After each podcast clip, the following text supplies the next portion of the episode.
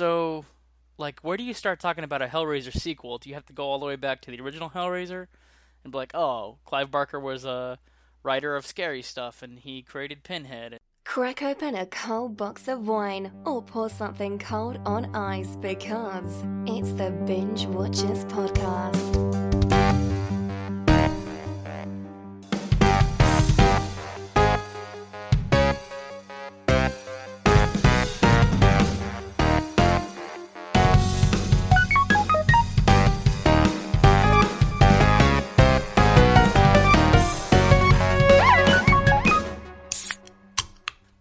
Second movie, and we magically arrived at part three. Or do you just say like, there's a bunch of other terrible Hellraiser sequels, and you kind of wonder like, could you imagine if the first Hellraiser was like Hellraiser Hell World, or like part five, part six, like anything after Inferno? You'd go, what's the point? Why should I even have raised any hell at all? you know what I mean?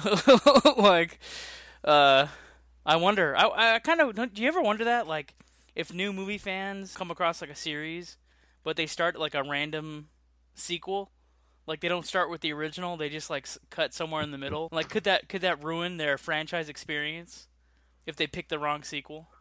Um, possibly depending on how bad it is. Um, Yeah. you know, like for instance, this uh, this one was the very first Hellraiser movie I ever saw. You started with Hellraiser three, Hell on Earth. Yeah, because it was just randomly on TV. Okay, so you probably liked the camera head killer, right? The, Yeah, the, the and- camera and head the CD guy. Yeah, and oh yeah, and then the DJ gets turned into like a guy that shoots CDs out of his face. He'll shoot them out of his face into your face. You will die. He'll continue on his demon way, and be happy to you know mix the heat the hits as he does it. That's the only thing is like they should have had him like skipping the beats. Like you should have heard like you know records break track. You should have heard like musical cues. You know that's the only. If I, if I had to have a criticism of the the the Cenobite that shot CDs at people would be, um, yeah, I should have heard like musical cues in the background or DJ riffs or hip hop riffs or something. Um, what are we talking about? We're talking about Hellraiser three, Hell on Earth, which is, you know, the third. Uh, do you say third sequel? Or do you say second sequel? I guess it's technically the second It's sequel, the second third sequel, entry, yeah. right? Yeah. Um, so Clive Barker wrote a book, a novel, and it has a really good title, and I can't think of what it is right now. He was writing a bunch of intense horror stuff that mostly pulls on like. I assume he must have been raised Catholic, right? Because he really just he really just kind of pulls on Catholicism for a lot of his stuff, right? Like Yeah, I just- mean, you, you get that impression. I don't know Yeah. if he is or not. or he or he has a beef with religion in general, just organized religion in general. Who knows? Um, because he definitely takes it back to the faith, you know, in most of his Yeah. stuff. And uh, there's an awesome quote in this movie. So anyway, there's this legendary murderous demon who comes out of something called the puzzle box. And I had mentioned Cenobite earlier. That's just the name for the demons in this movie. But he says that there's no good, there's no evil, there's only flesh. And literally, like, at the core theme of the Hellraiser movies is like the greatest sin is usually some kind of sexual deviance and involves literally flesh. The more you Right. use it, it's like a commodity in this mo- these movies. But Pinhead is a, is what at one point he was as infamous as Freddy Krueger or Jason Voorhees or Michael Myers. And if you see a lot of the sketches online, folks, if you're tuning into like these franchise killers only through like Facebook videos or YouTube sketches, they often or not include a Pinhead reference. Yeah, he's a, he's kind of on the Mount Rushmore for some people. Yeah. He's played by an actor named Doug Bradley. And what's really funny is did you ever see Doug Bradley's Thanksgiving? No. Oh man, yeah, look this up, folks. Google Doug Bradley Thanksgiving. It's just literally him at home with his family Thanksgiving, and I think he's talking about the Hellraiser stuff, but you see him like cut a turkey, and it's just like a normal video, right? Because he, he's like a real chill dude in real life. He's like a classically trained actor, almost like Don, a Donald Pleasence or a John Hurt. You know what I mean? Like John Hurt was in Aliens, and you're like, why is he in a- fucking Aliens? And then or Donald Pleasence also classically trained, real, real, you know, upper crusty London-based actor, and he's in the Halloween movies, right? And then you have here you have Doug Bradley in the Hellraiser films, but it makes sense why because like Doug Bradley can deliver a speech like nobody's business. Like Yeah, he, he, he definitely adds a gravitas to his uh to his dialogue. yeah, totally. And he has like two speeches in Hellraiser 3 that you're like, okay, this just elevated this movie a little bit higher than it was. You, you know what I mean? Like if you hear Yeah. Pinhead talk for 5 minutes, you're like, okay, totally worth the cost of the popcorn, right? Yeah. Um, and it's funny that David said he tuned this one in on TV. Like, I am. Did you come in on the scene where they're all walking through the streets and all the city's like exploding and on fire? I think so. I think that's kind of where it caught If- my attention. Well, like I, I'm gonna throw that clip up on Facebook. It actually this the clips will be up before this episode's even downloaded, but um or uploaded, whatever. Uh, I think that's the scene that would bring people into this movie, and I'm sure that's like the big hype scene for the the, the teaser trailer. You know? Yeah, I'd say Um, that and the the nightclub massacre, for oh lack my of a better god! Like, term. It's like insane. if you get this script as a filmmaker, like let's say you're the director for hire and you get this script, you're flipping through the pages, bullshit, bullshit, bullshit. Uh, Pinhead has a soul, what the fuck, bullshit, bullshit, bullshit. Girl reminiscing about her dad, lost in Vietnam, bullshit, bullshit, bullshit. Wait a minute. 33 souls in a nightclub, reminiscent a la freaking, you know, Kubrick's A Shining. Okay, I'm in. you, know, you, know, you know what I mean? Like, like you're like, all right, we're you know. For me, for me though, you know what would get me into this movie is I love the floating statue that they're Right. trapped in, and I think that I think that harkens back into the second one, but I don't remember them getting forged into the statue at the end of the second one. Honestly, uh, it might be a carryover from the second one. They were so they were technically committed to the floating statue that Pinhead's trapped in, but I don't I don't honestly remember um, if they were forged into the statue at the at the end of part two. Uh, you know, confession, I've never seen number two.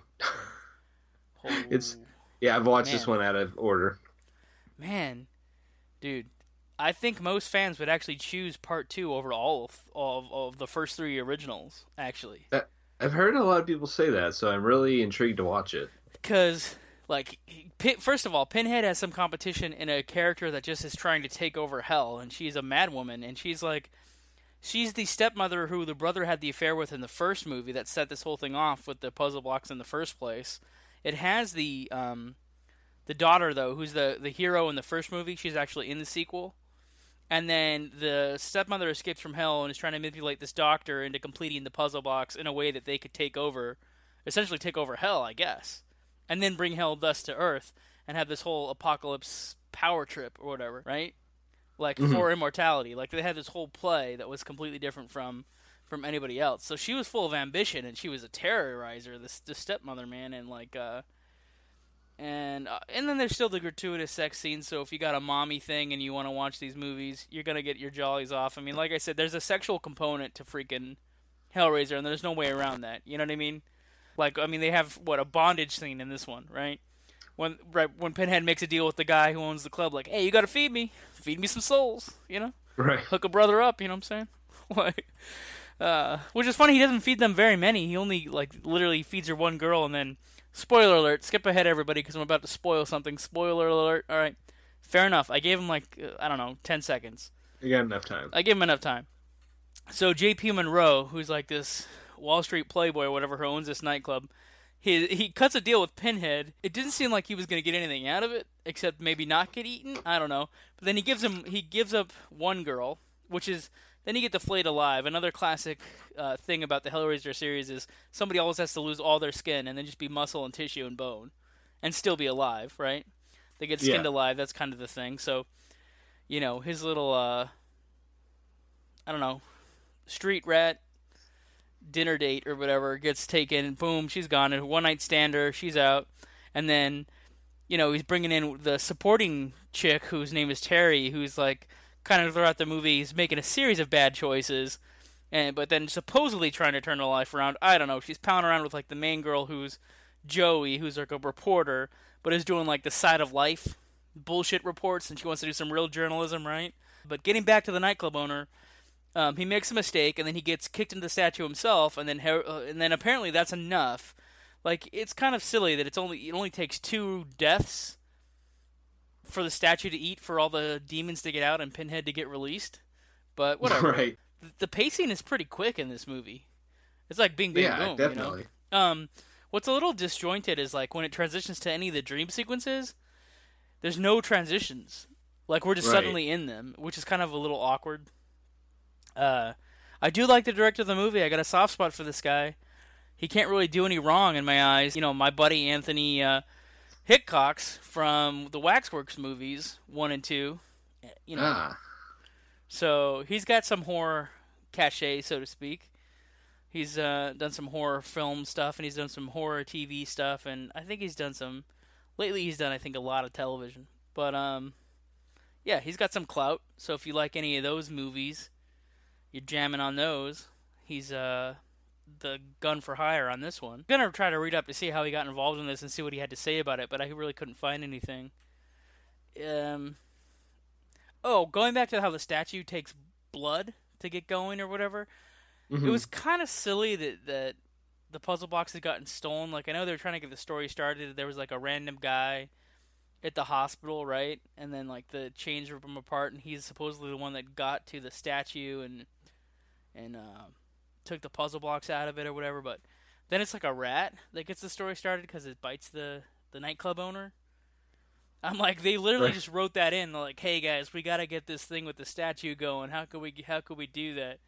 And then you know you got like, you know, Steve at the back of the room's like, "Hey, what if a, a rat was just crawling by and happened to bite the guy, and then he bled on the statue, and it all got? Right. Do you know what I mean? Like the guy who brought in the Chinese food, you know, literally said, "Hey, why don't you just have a rat like just crawl across the dude and bite him?" You know?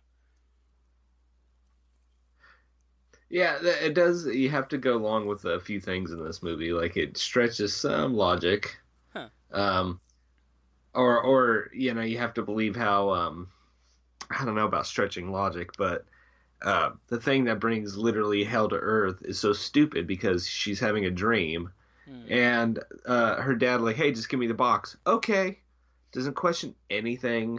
Does just that's it. Oh, you're talking about when the Pinhead's pretending to be the dad? Yes. Okay, yeah. Well, but Uh, then like Pinhead's soul like was telling her don't get tricked and like you can you have the power to alter reality and blah blah blah. I don't know. And the, Uh, I don't like the Pinhead backstory. He's like a World War II British fighter pilot or something, and then like I don't know if he crash lands or if he's on a safari. Like one of the other sequels suggests that he's like, it's really weird. I don't really know how to connect the dots. Uh, between the pinhead thing and then like he just he just had something in an alter ego contained within himself that was purely evil and it gets loose i don't know um also there's a weird scene where the terry girl is trying to cook for the main character it's like in the first couple scenes where they're working together Yes. did you read the cookbook that she was holding it says microwave cookbook did oh, you oh, really? did you catch no, I missed that. yeah, so they have this scenario where she's like cooking food straight on a straight on the burners and call it cooking and then again, like I said, I actually was reading what the cookbook said and it said microwave cookbook. So microwave, which is the background, and that's like the one thing she's not using to cook. But again, this girl is just filled with bad choices and she will become a demon later on. Although it's she's kind of a stupid one. I mean, she looks cool with the exception of one thing. Can you name that one element, Dave, that I think is really stupid? Uh, I can't say. Oh, the cigarette coming out of her neck. I Oh yeah, yeah. I do like the voice box, suggestive of lung cancer, but I hate the uh, just having a cigarette stick straight out of her neck while she talks. It's just stupid. She Yeah, could smoke cigarettes. I would rather see a demon smoking cigarettes, and maybe she has a really scary looking like cigarette holder that's really morbid or something. You know what I mean? Mhm. That would be cool. Or maybe she can light, you know, cigarettes on fire at the, her fingertips or something. But oh, another Cenobite is stupid. One who has like fuel. He's like a gas tank. I don't know where this guy comes from. Yeah, I don't know. Most of them had an origin story in the movie, except for a couple of them didn't make any sense. He's one of them. He busts through the wall of a convenience store. And he shakes something up in his hand, and then he shoots everything like a blowtorch, like a flamethrower. Yeah. I don't know where he came from. Most of them have an origin story, like, uh, what's the other one? Like Pumphead or Drillhead or something. The nightclub owner actually turns into one where he has the things through his head, Uh, and they look like oh, little jackhammers. Ah, jeez, I I can't remember. Well, anyway, he shows up later as a monster, and uh, for about five seconds, when they're terrorizing uh, Joey, who's the main character. Um, what's funny too is I have this little. I, I wrote some notes, folks, because I wanted to bring up these specific points. Also, um, so the statue needs to consume blood to release the demons, but what wakes up Pinhead to the fact that sins are being committed is the the sex scene, like I described earlier.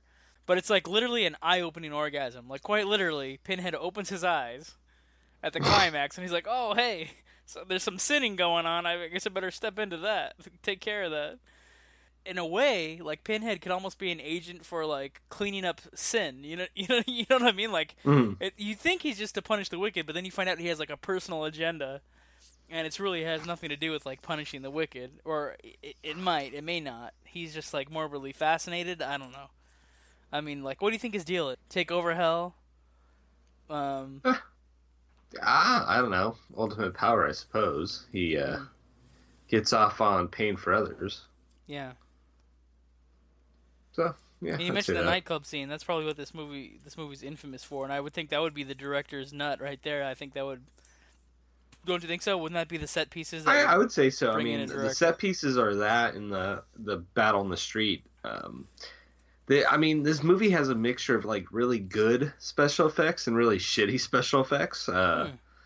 Like uh, the ending when they he uh, all the Cenobites uh, fold into the box or um, get bolted in. Oh, however, the rotoscoping with the light beam. yeah, of it's pretty flash like it does not hold up but then like the the practical effects work really well like the chains whipping out of the box to piercing into their skin like really worked for me Yeah, the chain thing they kind of figured out with the original. And I, I don't know if it's a reverse photography, you know, where it's really like Yeah. the chains are withdrawing, but then they reverse it and it looks like the chains are snapping on someone. But yeah, the chains coming up out of the puzzle box straight from hell to to, to punish you, or it's pretty intense and it's horrifying. And that's probably uh, that's the main indicator of Hellraiser. It's almost like everything is on a, a razor's edge, actually. Like literally everything. It's a little, lot of slicing and dicing yeah a lot of tearing and rendering is basically what it is. Um, is it Anthony's best movie? It's probably his one of the bigger budgets he's worked with, and it's also a franchise. Um, like I said, I was gonna hopefully do research on and talk tonight about how he got to the project. I ran out of time to do that, so I'm really just talking to you as a fan. And if you're a fan of what we've been talking about and you want to check out Hellraiser 3, believe it or not, we have this little uh, thing with Amazon now where we're Amazon influencing some picks. How cool is that? oh shit So we got an Amazon store. Episode notes. You could go and watch Hellraiser 3 on Prime. Pretty cool. Would I start with Hellraiser 3 if that was my only entry into the Hellraiser series? I feel like you could watch this one separate from the other sequels and be pretty happy. But I actually think you could probably stumble into this just like David did. You could literally just turn this on TV and watch it and enjoy it. Um, most likely you're not going to watch it on TV, so again, I recommended Prime. You can also watch it, I think, on Vudu, which is actually where I saw it, eh, or rewatched it, revisited it, actually. Yeah. Um, I don't know if it's available anywhere else, but it's definitely Yeah. available on those two. well it's on hulu that's where i watched it because i Oh, Dave's on subscribe Hulu. i actually own a blu-ray of it too but i've been busy so i'd actually watch this on my phone today that's Oh. right that's how committed of a binge watcher i am john's like watch hellraiser 3 i'm like all right i don't have that much time but i'll watch it on my phone Yeah, that's funny. Dave's practicing for a play, and he's like, "Oh, I'll just watch it in in between whatever rehearsal takes or whatever they, however they do that whole thing." But that's really funny. Like, I just think about like actors on set and like, what are they watching on their iPhone? You know, like in oh, Hell- Hellraiser three. Well, the only thing I think when Dave texted me that, I was just like, "Oh, so imagine if one of his co-stars walked over at like the bonded sex scene." Or you know what I mean? Like the, the I was very moment. conscious of that. I always found a corner to go watch it in. Oh, that's funny. Yeah, like if somebody walks up at the wrong time, you know, like right. all the flesh being torn off somebody, you'd be like, I- "I'm sorry, David. What exactly are you watching on your break?" or what's Man. worse, if it was somebody younger, they're like, "What are those things sticking out of his head?" I'm like, "All right, CDs." Oh, yeah, that's the thing too. Is like, I don't know who came up with this device, but including technology that had just come out, that was a big deal, turning point in technology. So f- they incorporated it into this movie in a really cool way. At the time, well done. you know, you know, Right. uh, kind of funny. On the binge now, binge later, binge whatever, it's right on par, man. I don't care if you come in on Hellraiser 3 or Hellraiser 2. Binge those at the same time. Absolutely. Binge later, get to the original at some point. But I feel like the original is so intense and also more dark. It's not as entertaining as 2 or 3. There's a lot of torture in part 2, but I think if you watch number 1, you might be disturbed and never pick up another Hellraiser movie ever again. If you watch anything after part 3, like if you come in on four, five, six, seven, eight, whatever they're up to now, like it's will put such a bad taste in your mouth. You'll never want to watch any of these movies. I've seen one or two of them from after three, and they're awful. I watched one from I think like 2010, 2011. Yeah. That was straight to video. Well, all of them were straight to video after this one. I mean, one of them has two guys go to Mexico. It's like a found footage horror film. So, like, Dimension Film had this franchise. They owned the rights to it. Got to do a found footage entry. Okay. And then later on, they're like, well, the internet is a big deal. We got to do something with the internet. So they had, like, I am chat with, with Pinhead for Hellworld. You, you, know, you know what I mean? Like, he got on the World Wide Web and he's coming after you instead of the puzzle blocks. He's on the internet. It's coming for you. There was one, and I think it's called Inferno. It's the fourth or fifth one. There's a police detective. And oh, I, I think I know. I've Yeah. heard of it. I haven't seen it. I want to do another spoiler alert. I, I don't know how to handle this one. Um, maybe do another spoiler alert. Skip ahead. Um, give me a couple minutes here to talk, and then and then if you don't want to hear it, don't hear it. The one with the police detective is actually kind of good, and it's the guy from. Um, I think we talked about this during the the DVD Catacombs run where we were talking about. Uh, last year we did this whole 30 night marathon for Halloween they're classics now. You can go listen to any of the It Came from the DVD Catacombs. You won't be disappointed. We did this whole 30 night marathon for Halloween last year. Um, you know, we talked about Return of the Living Dead, talked about Silver Bullet, talked about the original Halloweens. Uh, David talked about the Tales from the Crypt movies that have nothing to do with the show. They're like the classic Tales from the Crypt from Vault of Horror stuff. It's a great miniseries. It's kind of like if you were looking for Halloween classics of the binge watchers. The point I'm bringing up is there was this movie that I was talking about, Nightbreed. Craig Sheffer's in it. He's in one of these uh, Hellraiser movies as the police detective who doesn't know he's dead. Like he's already in the puzzle box and he doesn't even fucking know it. So like that that entry of the later sequels is not bad. So if you're a fan of his and what he did in Nightbreed and you want to see him another Clive Barker related project, then you can watch his entry, which I think is called um, Inferno. And then the later stuff, again, skip it. Just totally skip it. You know. Um, let's go to Dave's ratings on the Hellraiser. Um, I would say, I'd say binge now for Hell on Earth because it's, like I said, yeah, you can watch it independent. I never saw the other two before this. In fact, I think I watched this again before I saw the original. Hmm. Uh, this one's fun. Um, definitely binge later the first one. It's worth watch. And I'm gonna say binge eventually to number two because I haven't even watched it yet, but I keep hearing it's a classic. So Yeah, dude, I think if you watch number two, you'll be pleasantly surprised. Um, I have it on a double feature. That's how I got one. I got one with part two. I actually have this like collector's uh, Blu-ray set called the Scarlet Box that um, I bought when it first came out. and Now it's Mm. worth like triple what I paid for it, or something like that. It's going for close to three hundred, and I paid I think eighty See, when it came uh, out. And who said binge watching wouldn't pay off?